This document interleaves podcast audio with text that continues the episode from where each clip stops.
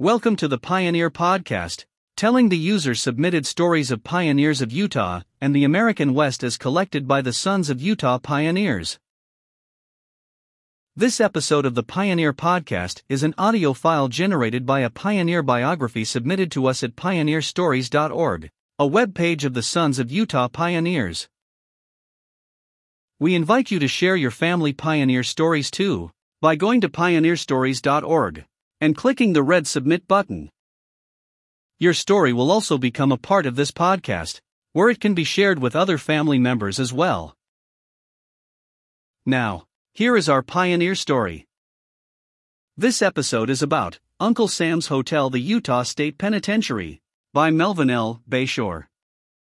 Where I first met you, brother, was in the Utah pen. Where I hope that you know me We'll never meet again. Over 800 men were sentenced to terms in the United States Penitentiary at Salt Lake City. The dilapidated adobe prison, on a site later developed as Sugar House Park, was little changed from when it had been first put into operation in 1855. A 20 foot high adobe wall, 4 feet thick, enclosed the prison buildings and an acre of yard. Sentries armed with rifles manned catwalks ringing the exterior of the upper wall, and during inclement weather, they peered from turrets placed at opposite corners. On the west, near the heavy iron and wooden gates controlled by the turnkey, were a sentry box and reception room.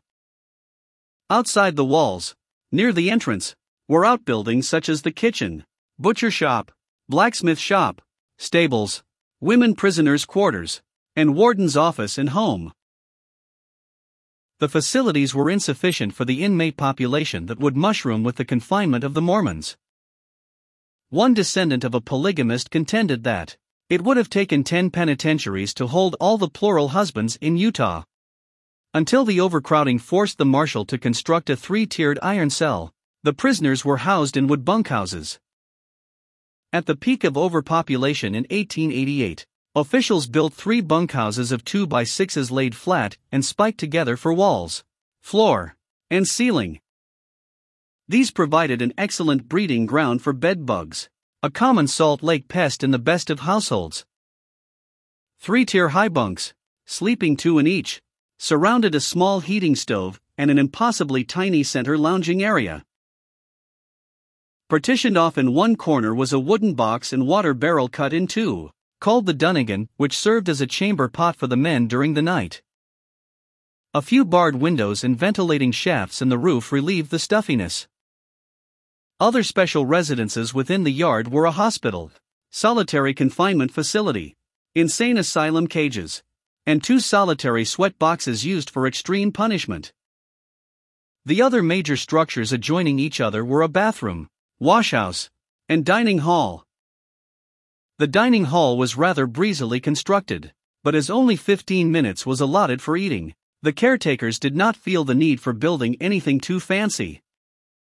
Several large tables ranged down the center of the room, and a rough deal board nailed to the wall ringed the perimeter of the room.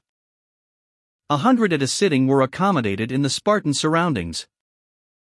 In the beginning stages of the polygamy raids, a stigma was attached to being in the penitentiary, but as the resident clientele became predominantly Mormon, a sentence in the pen conferred honor and status. The prison community itself became a kind of social club, as many of the church, community, and business leaders were behind bars at one time or another. George Q. Cannon, hesitant at first about leaving the underground for a stint behind bars, gave himself up upon hearing about the conditions and experiences of a former inmate. After one week of prison, Cannon told a new arrival that he would not miss it for anything. Serving a prison sentence had all the aura and honor of a mission, in fact, many inmates seemed to have kept journals only during those periods of their lives. They had considerable time on their hands to spend in writing. From these diaries, it is possible to reconstruct a fairly complete picture of life for the Mormon polygamists confined in the penitentiary. The common bond of brotherhood in the church and common sacrifice brought these men together in their trials. To a man, they believed their constitutional rights were being infringed upon. Even some non Mormons acquainted with the circumstances and integrity of the accused did not look upon this across the board incarceration of the Mormons as containing any element of crime or moral disgrace. One venerable pioneer who was sentenced for three months, plus the usual fine and costs, said, Our incarceration was in fact an imprisonment for conscience sake, that being the position in which the law found us. Most of the men thought it ridiculous to be put in prison for what they referred to as living with their wives and taking care of their children. An anecdote is told of two convicted polygamists conversing about this. One said he had been sent to the pen because he had stolen a lamb. The other countered with, I did not steal a lamb. She was as anxious as I was and more so, also her father and mother, cousins and aunts. One aged bishop joked with another silver haired patriarch after a visit from one of his plural wives, she was well worth coming to the pen for. A term in the pen could be avoided by renouncing plural wives and families, dividing up the property among them, and promising to associate with only one wife and family. To some, this was a legal way out of love, bearing domestic and economic entanglements. But those who selected this option became social outcasts in the Mormon society. On a list of men on trial for polygamy, Nephi Bates merely noted true or failed under the stand taken, signifying whether they had taken the Edmunds oath. Joseph Evans composed a ditty to keep the saints in line There's a difference between a Mormon and a saint. And I'll tell you the reason why. The saint will go to the penitentiary, but the Mormon will sneak away. Chorus For his heart is right and his hopes are bright as clear as the perfect day he'll build up the kingdom with all his might and mind what the prophets say. Men whose consciences would not allow them to give up their wives and families could expect a full penalty in the courts. A six month sentence, $300 fine, and court costs were commonly levied against those convicted of unlawful cohabitation, you see. Convictions for polygamy were infrequent, but brought penalties of up to eight years and $800 or more. As the crusade to ferret out the territories polygamists mounted, normal family life was disrupted and church business and occupations suffered. Life on the underground was so trying that being caught and arrested was accepted with almost a peaceful sigh of relief. Christopher Arthur tried to hide as long as he could. But when the time came when all devices failed and the path of duty loomed up that brought him to the pen, he pondered in a fellow inmate's autograph album about how the prison wall fell down around him. We met in Utah's pen according to decree. I kept away as long as God advised me. When the time arrived for you and I to come, God made the path so plain for us to leave our home. Some men's arrests came at the hands of their neighbors, and these men entered the pen with a feeling of bitterness. One prominent man was the victim of his business associate's idea of equality and fairness. Having spent a term in the pen, he could not brook the idea of his partner escaping from a similar experience, and so arranged for his arrest. Most Mormons were embittered at the discrimination and discrepancy in sentencing shown by the judges. Men arrested for hideous and blatantly immoral crimes were let off with light sentences or reprimands. Judge John W. Judd, a former Tennessean assigned to the 1st District Court in Provo, was prominent in these proceedings. He gave deliberate murderers light or suspended sentences, but let the axe fall heavily on the Mormons. Polygamist Reddick Allred was an exception. Allred explained. When I was called up, he said, Where are you from, old man? I said, Ten, and he said Tennessee. It being his native state, he was amazed. While in the pen, a man asked me how I happened to get so light a sentence. I said I was a country cousin, so he was light on me. Most men faced a half year's imprisonment and left their families in the care of neighbors. It was common for Mormon wards to stage a rousing farewell before the marshal or officer took a convicted man into custody. About 70 of Joseph Smith Black's friends and family gathered at his house for a sumptuous supper on the eve of his departure. Interestingly, Black was sorry to be put in this position of being sent to prison because he really didn't want to show defiance to the law. When the Saints of Beaver came to bid John Lee Jones goodbye, each placed a dollar in silver in his hand as he climbed on the mail coach for the escorted trip north. Upon arrival at the penitentiary, the men were introduced to the routine they would face each day of their stay at Uncle Sam's hotel. After disembarking from Black Bess, the prison wagon, they were ushered through the double gates to the warden's small reception office. Here they were summarily relieved of their shackles and handcuffs. What followed in this initiation was recorded by inmate James Kirkham in verse. When at the pen you do arrive, our prison life L will now describe the guards outside. You may think it rough invites you in to hold you up. Your pockets are rifled with a willing hand and everything is taken that is contraband to the unsuspecting. This may seem funny, but they never fail for your knife or money. You then settle down on a long settee while Mr. Ginny takes your pedigree eyes blue, complexion fair, a wart on nose, light sandy hair, the crime committed is noted too and the number of years you have to do. After registration was finished, the men were either fed, if arriving after the general lockup, or escorted into the yard where the cry fresh fish greeted them. Next followed the question Are you white men, or cohabs? Fortunate we were the ones greeted by friends who had preceded them. Less pleasant were the experiences of Andrew Smith, a Salt Lake police officer who was greeted with bow wows, whoops, shouts, and yells of hang him, and get the rope. 17 These threats were carried out on John Aird, an employee at the city jail.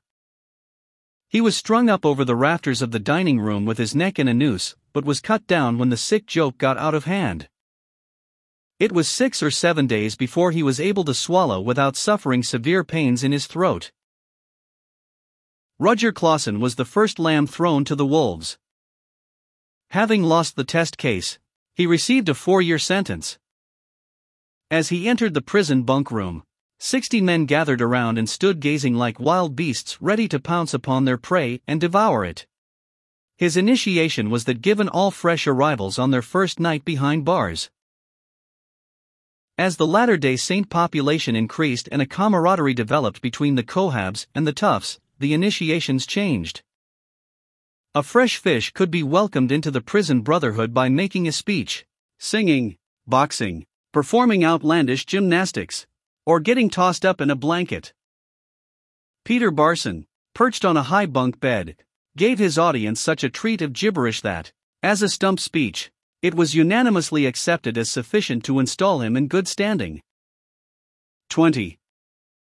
Lorenzo Snow offered to sing the only song he knew, all 500 verses of it. He was accepted in full membership by the men, who gratefully declined to hear it because of the lateness of the hour. When C. C. Anderson, a Jack Mormon, refused to do anything, the men ding bumped him against the old iron door. He took little time to reconsider and rendered a song. The Association of Inmates was determined to have the rules obeyed. The first night in prison was understandably a trying ordeal prisoners were locked up in a dark, unfamiliar place among strangers. Bedding was not provided and either had to be brought in or borrowed from fellow inmates. Thomas Kirby not only failed to bring bedding, but also found more prisoners than there were bunks. He spent his first night on a hard dirt floor without any covers. Ralph Smith had to sleep on the floor, too, and found himself a target for the men's spitting. 24 George Q. Cannon came well equipped with a hammock, to the merriment and air stirring, laid and perspired all night, arose at 12.15 and sat by the iron gate for half an hour to cool off, as the perspiration stood in beads on my neck, and it seemed as though I could scarcely get my breath. 31. The smoking in the confinement of the cells was distasteful to the Mormons. It took a few hours after the last pipe had been laid down before the air cleared. It was especially hard on John Lee Jones, who recorded that on his first night, he fortified himself with a silent prayer to strengthen his body against the tobacco fumes. His impressions on being admitted into the bunkhouse equaled his foreboding. Oh! The awful scene that met my eyes. I could perceive dark, ugly visages in human shape. Each one was sucking a dirty pipe. The smoke darkened the cell till you could scarcely distinguish anything inside. The dense clouds of smoke emitted from the pipes turned my heart sick. We looked around or rather groped our way to one corner of the cell where we found an empty dirty bunk with some straw in it and torn or tattered bed tick. One of the inmates informed us that was our bunk to sleep in. Jones made it through the night and survived the prison ordeal. Upon his release, he was able to say that he was glad he was considered worthy to be one of the number that was imprisoned. 32 The most bothersome hindrance to a good night's rest was the pesky bedbugs. One man suggested renaming his bunkhouse the Bug House. 33 Clawson said, A man could write his name with the blood of bugs by pressing his finger against them as they crawled along the wall. Newly whitewashed walls soon told an awful tale of blood and carnage. 34 George Lambert had heard about the miserable bug conditions and came prepared to do battle with an oilcloth and dusting powder. 35 Harvey Clough believed he had made his bed in the nest of a perfect bedbug incubator. He wrote that the spaces between the plank could not be any more cozily arranged for their propagation. He theorized that this was a form of tithing the government collected in return for board and room given to the naughty polygamists. 36. The nightly raid of the bugs was met with stubborn resistance by the men, the Bugs attacked James Kirkham in one final rampage on the eve of his release. He records that, such a night I shall never forget we spent the whole of the time fighting bed bugs. We killed by actual count 249. 37 in airing out his bed in the morning. George Wood picked and scraped off 225 bugs, so you may know we have something to do at night. 38 When Marshal Frank Dyer brought the grand jury out to see the prison. He told them that there were 14,000 bedbugs living there. Levi Savage remarked that he thought he had come far short of the number. 39 The bugs, lice, and other vermin combined forces to make nights miserable for the men. Soon after their arrival, new inmates were required to visit the tailor and the barber. The tailor measured them and issued each man a previously worn outfit that was in stock and came close to fitting. One inmate noted that after the suit of clothes came two pair socks, one pair shoes, and a hat, and two suits of underclothes. I began to think Uncle Sam was a pretty good chap after all, after locking me behind two sets of iron bars, paying guards to watch me night and day, furnishing a free board, and then to give me so many new articles of clothing. It was something I never had been used to, but under the circumstances I took everything that was given me. 40. The men were issued striped pants and a short coat, in what they called the Seymour cut, that is, see more of the seat of a fellow's breeches than coat. 41 Sometimes the shock of seeing a man in prison garb was more than a wife could stand. One of William Foster's wives fainted when she saw him in his striped suit. 42. Many aged men balked at having their well cultivated beards shaved. Shaving rules changed at the whim of wardens. For several years, men over 50 were exempt from this shearing, but it later became a universal regulation. Even then, there were excuses and ways of avoiding the weekly razor. Trustees with jobs taking them outside the walls were able to keep their beards. Others postponed the inevitable by claiming they had a sore jaw. Hiram B. Clawson approached the prison doctor with a $5 gold piece hidden away under his thumb, and said, Doctor, I'm afraid that if my mustache is shaved off, it will be detrimental to my health. What is your trouble? Mr. Clawson inquired the doctor. Why, replied the man as he took the doctor's hand into which the gold piece slipped, there is a weakness in my throat. With a knowing smile, the doctor said, Mr. Clawson, I'm sure your health would be much impaired if your mustache were removed. I shall, therefore, give strict instructions that you be not shaved. He was the one and only prisoner who moved among his fellows with a fine mustache that was the envy of all. 43 Ezra T. Clark offered the barber $300 to let him keep his beard, but the barber said he would not be bribed for even 500. 44. Some who had not shaved in over 25 years found their own children shrinking back in fear from these seeming strangers. One balding polygamist who boasted a luxuriant beard that he hadn't shaved in over 20 years submitted to the barber's scissors. He wrote that the barber tied a string around the prized beard as near to the roots as practicable, and slashed into it with a huge pair of scissors. At his request, the barber wrapped it in a piece of paper so he could save it in his trunk. He didn't complain because, as he noted, it would have made no difference. 45 Another shorn patriarch was chided about his improved looks, saying that it would enable him to attract two or three young girls as wives when he got out. 46 JM Paxton tried to laugh at the sad state of affairs to keep from crying with the others.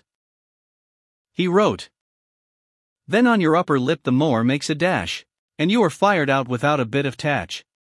Oh, give me back my mustache. It makes me feel so queer. One often try to curl it, but find it is not here. It reminds me of a story. I hardly like to tell. My darling used to curl it, and she always did it well and then with arms about my neck. She took a kiss for pay, and other lips besides my own had mustache on that day. 47. The loss of beards and mustaches was a real humiliation to these Mormon patriarchs. A visible symbol they had lost their freedom. The novelty of prison life soon wore off amid the humdrum of daily routine. The prisoners were required to bathe weekly in the summer and once every two weeks in cold weather. John Adams described the accommodations in the bathroom. Two can bathe at once as there are two bathtubs with a curtain between so one is not exposed while bathing. 48 James M. Paxton was overjoyed with delight in writing about his first prison bath. Rub, rub, scrub, scrub, scrub, splash, splash, in the tub, tub, tub practicing music. 49. Events of each day were regulated by the ringing of bells at set times, but the men had a great deal of leisure time. Many of them even joined in the gambling, dice throwing, and card playing. Lorenzo Snow was disturbed about the ways in which many of the brethren wasted time. 50. The men were discouraged by the prison fare and found the dining room filthy, with lice sometimes crawling on the tables. Before mealtime, Conversation was prohibited, and the noise and confusion attending the meals was simply bewildering. Very often it all ended in a fight. The leftovers from each meal were gathered up and fed to the penitentiary pigs that, Clawson said, in their manner of eating, were about as genteel as some of Utah's convicts. 51. The prison menu offered little variety except on holidays when gifts of food were brought in from the outside. Most of the food served was raised by the trustees. Prisoners assigned as waiters picked up the prepared food at the gate, served it, washed dishes, and generally kept the dining room clean. The typical menu consisted of soup, bread, tea, and coffee. Codfish was served on Friday and beans on Sunday. J.M. Paxton observed that beans are beaner here. 52 occasionally, the men had mush or hash. The passage of time was marked by the weekly offering of bean s, one week being called a bean. J.M. Paxton noted, part of a month is called a but so a sentence of two months and part of a month would be called two months and a but or ten or twelve beans. 53 The same fare was usually served for both breakfast and dinner. The only difference the men could discern between the two meals was that the potatoes at dinner were usually less soggy not having been soaked all night in water. A few vegetables enlivened the soup a bit, but the prisoners thought it so inconceivably weak and tasteless as to be only a few degrees removed from water. 50 for the water, brought by bucket from Parley's Creek, was often muddy and unfit to drink. Complaints and protests against stale meat and maggoty soup brought sporadic improvements. The bread was the single menu item that was universally acclaimed. Despite their complaints, most of the men left the leisurely life of the prison heavier in weight than when they had entered. 55. Gifts from friends and relatives on the outside enlivened the diet of Utah's prisoners and enhanced their intake of calories. Christopher Arthur had plenty of sugar, splendid jam and jelly, some cheese, an egg for breakfast every morning, thanks to two kindly benefactors on the outside. 56 Belle Harris Nelson accumulated a real store of delicacies likely because of her unique situation of being the first woman imprisoned and the compassion it stirred within the hearts of her Mormon sisters. At one time, she had on hand canned pears, orangs, salmon, oysters, sardines, pickles, butter, sugar, or lemon candy, nuts, crackers, and cake. 57. The prisoners were entrusted with some work in exchange for privileges and better food, and as a means of relieving the tedium. An accounting in 1887, when the prison population was 101, less than half capacity, noted the following jobs for gardeners, four with the stock and pigs, two teamsters, three bakers, one tending the poultry, one tailor, one carpenter, one butcher, one painter, one bookkeeper, two waiters for the warden's family, eight cooks. 58 A poem composed by Elijah Box, which he recited at a New Year's party, mentions the method best employed to get noticed for being appointed to an outside job. Get up! Get up! Tis time I tell, in crusty tones, exclaimed a bell. Unbuckle your bunks. Cell doors unfold, prepare to do what you are told. Your breakfast eat and dinner also. Work on the pump or shovel snow, and that without being in a pit. Or in the box, you'll freeze or sweat. Whether tough or cohab, you're in the toil. And it's all the same to Mr. Doyle. You'll all be trustees if you do well, so says Utah's penitentiary bell. Because so many regular criminals appointed to outside jobs were escaping, the warden began replacing criminal trustees with Mormons. Under the most favorable circumstances for escape, the Mormon prisoners invariably clung to the prison with a remarkable tenacity. Lorenzo Snow reportedly told a U.S. prison inspector that, if those walls were to fall down, there is not a cohab here that would leave. As a result of this admirable record, those with outside jobs were permitted to come and go at will, unaccompanied by guards. Harry Payne, a polygamous trustee, mentioned that many times he was sent alone to Salt Lake City to work at various jobs, but was always back for supper. 61 At one point, after a group escape by non polygamists, Marshall Dyer mounted the wall and angrily threatened that he would kill every man in the yard who would not prevent injury to the guards during escape attempts.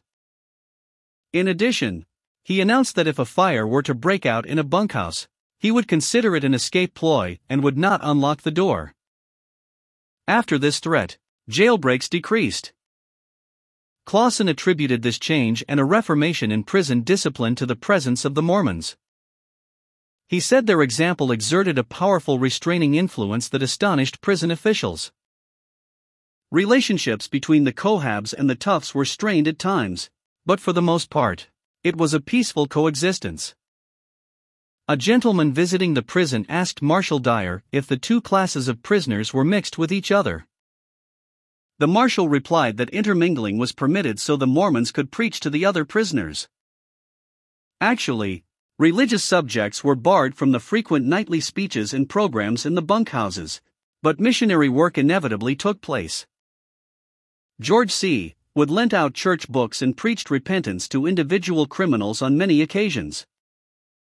At least once he served as a peacemaker in the bunkhouse. When he found two of the criminals quarreling, he took his violin and commenced sawing and scraping so they could not hear each other, which stopped their racket. He told them he would quit if they would. 63 Teancum Pratt was surprised to discover that the criminals looked just like ordinary men. 64 Clawson listened to many of their stories and according to their representation, they were all innocent. He was astounded to see so many innocent men wearing the convict S garb. 65. One instance when the criminals banded together in their denunciation of the Mormons was at the execution of Fred Hopt. He had friends among the prisoners who claimed that a Mormon court had condemned him, and threats were made against the Mormons prior to Hopt's execution by firing squad. On the day of the execution, the prisoners were locked in their cells with blankets nailed over all the doors and windows facing the square. A pall of gloom hung over the prison after he was shot. Hopt's last words to Warden Brown disturbed the official. Hopt warned him that he would send a hailstorm within 48 hours after his death if he found that there was a hereafter. The promised storm came within the prescribed time, and some of the hailstones measured two and one half inches in circumference. 66. Thievery cropped up occasionally, so the Mormons stationed one of their own men in the bunkhouse to guard their possessions during meal times. One item that proved too much temptation for the criminals was some alcohol sent into one of the Mormons. Rudger Clawson relates that one of the brethren, who, though possessed of an excellent appetite, was naturally thin. It seemed utterly impossible for him to put on flesh. One day he accosted the prison physician and said to him, Doctor, I'm seriously in need of a tonic, something that will build me up and impart greater strength than I now enjoy. Answering, the doctor said, Well, what kind of tonic do you think would help you? The brother replied, A little good brandy. Very well, I will prescribe a little brandy for your health, said the accommodating doctor. A few days later, the brother was called to the gate and received a small flask of brandy, which he carried unwrapped in his hand. Walking into the dining room, he put the liquid into his cupboard and securely locked the cupboard door. He then returned to the yard, with a broad smile on his face, feeling he now had the means of tuning up his system. However, his movements with the exposed brandy had been carefully noted by some of the toughs from the time he left the gate until he reached his cupboard and retired. Immediately thereafter, the cupboard was ripped open and the liquor disappeared. When the brother later discovered his loss, which under the restrictions of that period seemed almost unbearable, he wept. The warden instituted a vigorous investigation, but no trace of the missing tonic could be found other than the compelling evidence furnished by the uncertain walk of two toughs who were later sent to the sweatbox for theft. 67.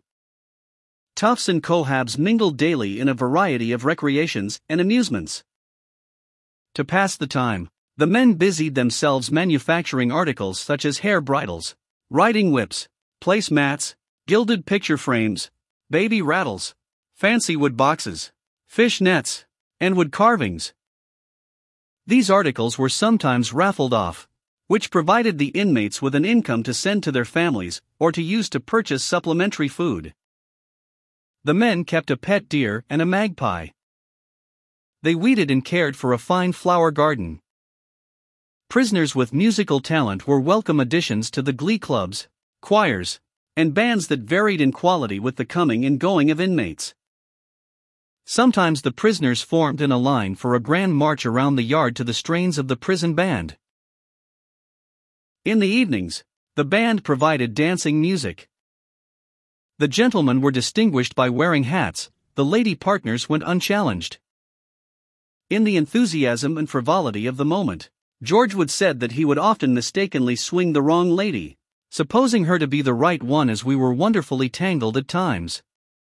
68 The aged men amazed many as they hopped about in a jig, polka, waltz, or quadrille.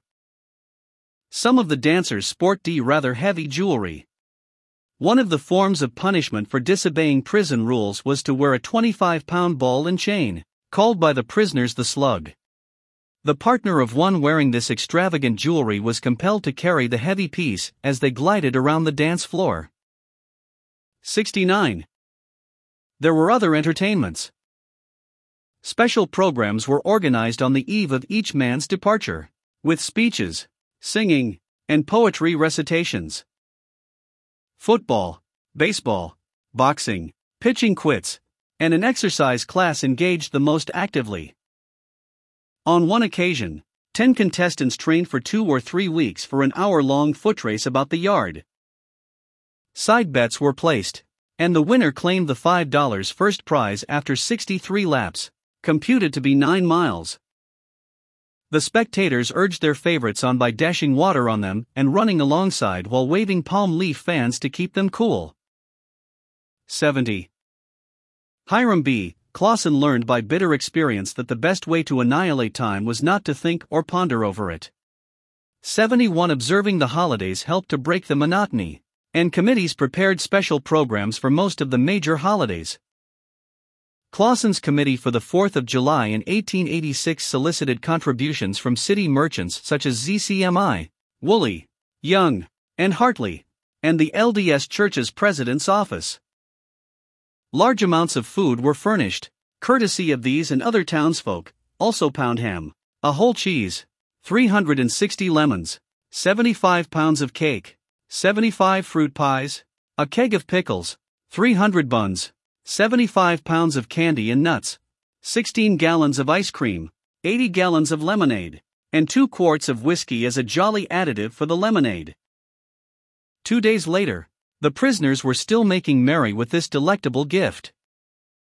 72.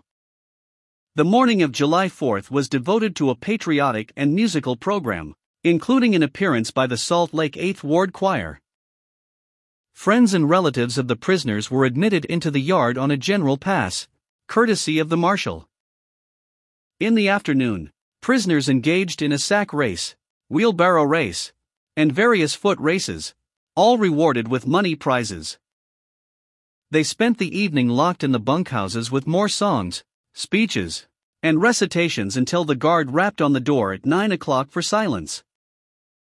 Similar festivities prevailed on Christmas, Thanksgiving, and Pioneer Day. Prisoners also observed Easter, Decoration Day, and St. Patrick's Day and exchanged Valentines with each other in February. On Christmas in 1888, the inmates enjoyed a sumptuous dinner of stuffed roast turkey, cranberry sauce, mashed potatoes, stewed apples, boiled ham, baked sweet potatoes, potato salad, jelly cake, fritters, pie, pudding, chocolate, and coffee. 73 Clearly, these celebrations did much to raise morale.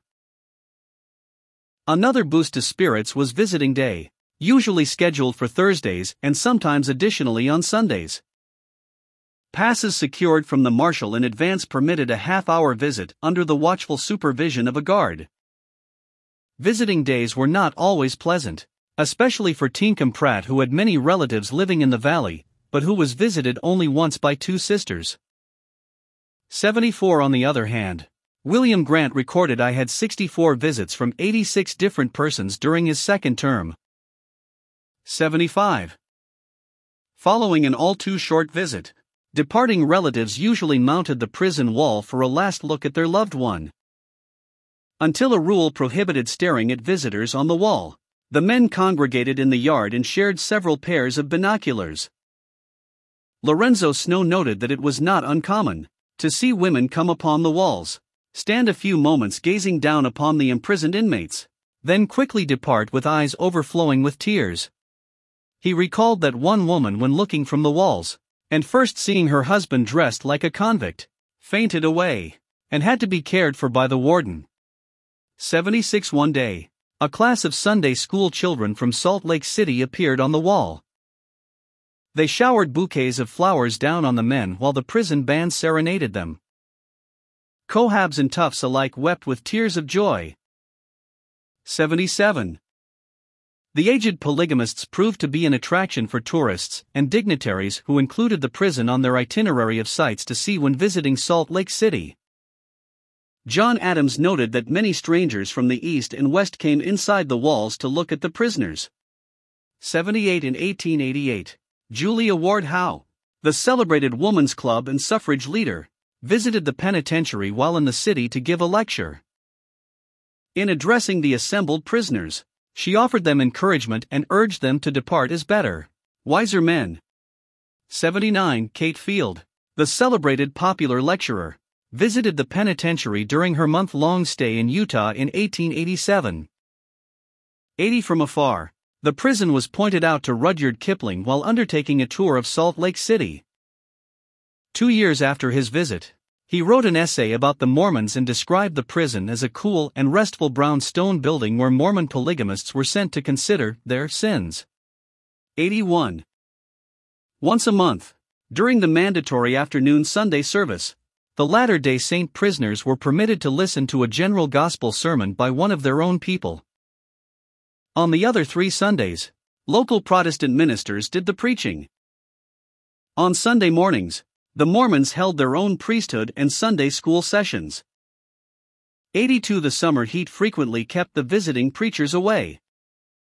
This situation did not disappoint the Cohabs, who generally disagreed with the sectarian interpretations they variously described as fried broth and poor food for a hungry man. 83. The non Mormon inmates were also critical of some of the preachers. George H. Taylor wrote of a visiting Methodist preacher. He was the poorest stick that I ever heard, and the cons has had a deal of fun in mimicking him and quoting his sayings. 84 Before Sunday meetings were moved into the dining hall, Prisoners assembled in the yard and the minister preached from the wall. LN1 incident related by Rudger Clawson. The prisoners enthusiastically united in sending their prayers heavenward. The services were somewhat noted for the lengthy prayers offered up to the throne of grace, at which times the guard, who stood near the preacher with his head bent forward and eyes closed, appeared to be perfectly oblivious to all that was going on in the yard below. Here it seemed was a rare opportunity to utilize this devotional exercise as a means of escape, and Biddlecombe seized it. He smuggled three large iron hooks into the yard, which he afterwards tied together, the prongs pointing out from a common center. This peculiar combination was attached to the end of a rope made from a blanket, and the preparations were completed. Biddlecombe quietly withdrew from the crowd, and, making his way to the other end of the yard, displayed the utmost activity in his efforts to scale the walls. He hurled the triple headed hook into the air. LT cleared the wall but fell. Short. He threw it again, and again it fell short, but the third time, it dropped below the parapet, and, in being drawn up, grappled it firmly.